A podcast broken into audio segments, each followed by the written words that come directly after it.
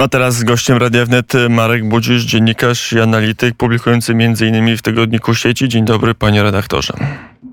Dzień dobry. E, patrzę na tygodnik sieci. Od, tego, od tej afiliacji zacząłem, bo w najnowszym numerze tekst pana redaktora, dość długi jak na polskie media, o kontraktach zbrojeniowych dla polskiej armii, o trzech kontraktach, umowach ramowych z Koreą. E, kontraktach, które najpierw były przyjęte dość ciepło, a potem, jak patrzę na portale czy na e, dzienniki albo prasę fachową, to zaczynają być krytykowane. E, dlaczego i o co właśnie toczy się gra? Bo chyba nie tylko idzie o technikalia, idzie też o dużą politykę. Rzeczywiście idzie o dużą politykę i w, w moim odczuciu te kontrakty przede wszystkim w tych kategoriach trzeba rozpatrywać bo kwestie techniczne one są ważne e, i tutaj sporo zarzutów czy obaw tych ekspertów, którzy podnoszą, że być może nie wszystkie parametry tego sprzętu są idealne. One powinny moim zdaniem zejść na plan drugi, Dlatego, że liczy się przede wszystkim dostępność, liczy się transfer technologii, liczy się budowa przy okazji tego kontraktu bazy przemysłowej w Polsce, to jest już y, zapowiedziane.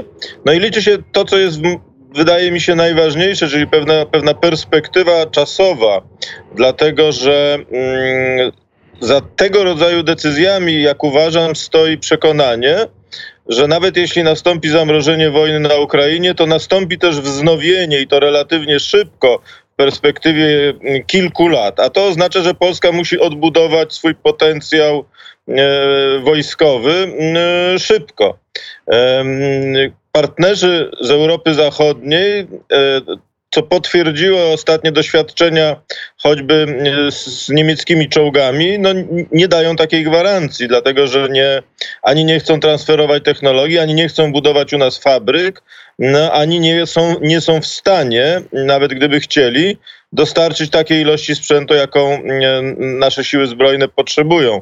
A w związku z tym to jest główne kryterium. Znaczy, musimy być przygotowani na, niestety trzeba to uczciwie powiedzieć, wojnę, dlatego przede wszystkim, że ten, kto jest przygotowany, oddala perspektywę wojny. No takiego mamy sąsiada. Mam na myśli Rosję, który odczytuje nieprzygotowanie jako słabość, a to go prowokuje do ataku. Wiele osób mówi, daleki kontrahent Korea Południowa, drugi koniec świata, będzie problem, a tu mamy pod nosem na przykład sprzęt niemiecki, jeśli chodzi o czołgi. Dlaczegośmy nie zainwestowali w czołgi niemieckie i nie weszli z naszym zachodnim sąsiadem w kooperatywę? To są poważne głosy, które się pojawiają w dyskusji. No to są zarzuty czysto teoretyczne, dlatego że musimy to zakorzenić jednak w rzeczywistości i w faktach, które miały miejsce. Po pierwsze, Polska nie została przyjęta do takiego europejskiego programu budowy e, głównego czołgu e, bojowego e, realizowanego przez Niemców i przez Francuzów. To jest jakby pierwszy element. Po drugie, Ostatnie doświadczenia, czy ostatnie deklaracje strony niemieckiej co do możliwości e, e, zastąpienia, czy, czy uzupełnienia naszych, e, naszych czołgów wysłanych na Ukrainę właśnie przez Leopardy, no pokazują, że w perspektywie przyszłego roku moglibyśmy otrzymać 20, 20 sztuk i to w takim bardzo powolnym tempie nie idą deklaracje związane z gotowością budowy e, fabryki na terenie Polski, no i nie idą gotowości, już nawet odsuwając na bok polityczne, dość oczywiste, zwłaszcza po pół roku, mm, po pół roku wojny na Ukrainie, obawy czy, ten, czy, czy skłonność Niemiec do dostarczania sprzętu e, e, na wschodnią flankę są rzeczywiście duże, więc ale nawet tego nie biorąc pod uwagę, no ten stopień zaangażowania czy gotowości niemieckiej strony jest zbyt mały, żeby na tym budować e, moderni program modernizacji sprzętowej polskich sił zbrojnych. No, w tym tempie być może bylibyśmy gotowi gdzieś po roku 2030, ale to, to jest zbyt odległa perspektywa. W związku z tym to z tego moim zdaniem powodu zupełnie tego rodzaju, tego rodzaju kontrakt nie wchodził w grę. Mm, Niemcy, bo o nich mm, mówimy dużo. Mm, przy okazji już wojny na Ukrainie, jak pan opisuje, zapro zaproponowały pewien e, projekt współpracy. E, te kontrakty, te trzy umowy ramowe pokazują, że Polska, być może nie tylko Polska, z tego planu niemieckiego się bardzo mocno wyłamuje. No nie tylko Polska, dlatego że e, niewykluczone, że podobna decyzja zostanie też podjęta przez władze Norwegii. Tutaj mam na myśli e, czołg koreański. Tam do ostatnich e, prób przed, przed ostatecznym wyborem został właśnie dopuszczony czołg koreański i niemiecki Leopard. Ta decyzja będzie zapewne, zapewne w grudniu, tak się przynajmniej mówi.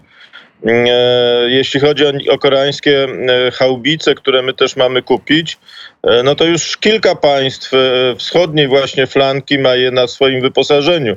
To jest Finlandia, to jest Estonia, Rumunii mają, mają w planach tego rodzaju, tego rodzaju zakup.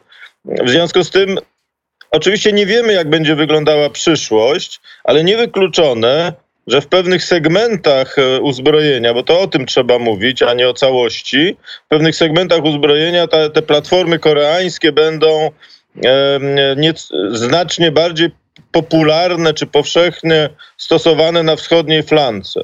A jeżeli temu będzie towarzyszyła budowa fabryk i centrów e, i szkoleniowych, i też serwisowych dla tego sprzętu w Polsce, no to z oczywistych powodów Polska ma szansę stać się takim e, przemysłowo-techniczną bazą dla obsługi tych, tych, e, tych platform. I tu jeszcze jeden element trzeba wziąć pod uwagę, bo on jest niezwykle istotny, chociaż on nie wybrzmiał tak, tak jasno, a mianowicie strona ukraińska mówi, że jeżeli wojna się zakończy, prędzej czy później ta wojna się zakończy, to głównym zadaniem państwa ukraińskiego do roku 2032 będzie odbudowa potencjału własnych sił zbrojnych.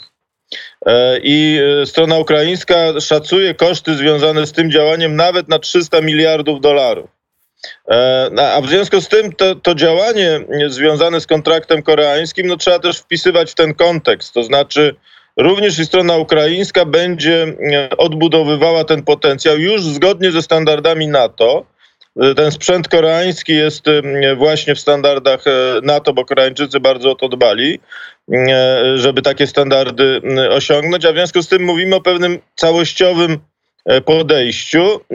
Być może, ja taką hipotezę formułuję, na potrzeby również, również Ukrainy. To by oznaczało, że cała wschodnia e, flanka NATO będzie obsługiwana, powiedzmy w pewnym skrócie, sprzętem e, oczywiście w tych kategoriach, o których mówimy, produkcji koreańskiej. To ma ręce i nogi. No, wykonanie tu jest najważniejsze, ale co do koncepcji, wydaje się, że to jest koncepcja słuszna i prawidłowa.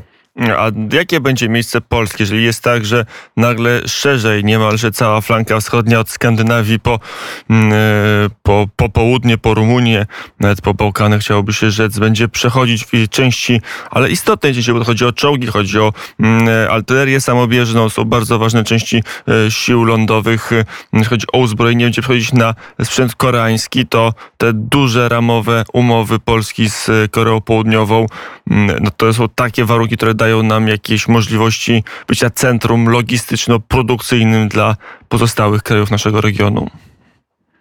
No na razie mówimy o pewnych deklaracjach, dlatego że ta umowa ma charakter ramowy, pewnego listu intencyjnego, a nie, a nie jest precyzyjnym kontraktem. Natomiast te deklaracje są obiecujące, bo prezesi koreańskich firm, które, które produkują ten sprzęt, już złożyli deklarację o budowie fabryk w Polsce.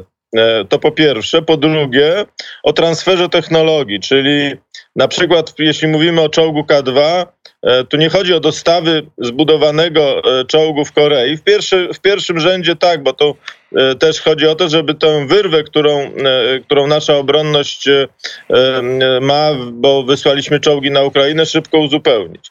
Ale to jest tylko pierwsza i niewielka część tych dostaw. Kolejne dostawy mają być już realizowane w związku czy w ramach, tak się przynajmniej mówi, e, fabryki zbudowanej w Polsce. To nie jest centrum tylko montażowe, to nie jest, e, czy nie musi być centrum montażowe czy centrum serwisowe, chociaż te też powstaną, ale mowa jest o fabryce i mowa jest o wspólnych planach konstrukcyjnych, czyli wspólnych przy zaangażowaniu niemieckich, przepraszam, polskich i koreańskich konstruktorów nad nową generacją tego, tego, tego systemu. W związku z tym, gdyby te deklaracje zostały zrealizowane, to mielibyśmy z budową, do czynienia z budową fabryki czy fabryk, bo tu jest kilka, z budową centrów szkoleniowych oraz z transferem technologii, czyli wspólnymi pracami na, na, nad systemami nowej generacji, bo przecież każdy z tych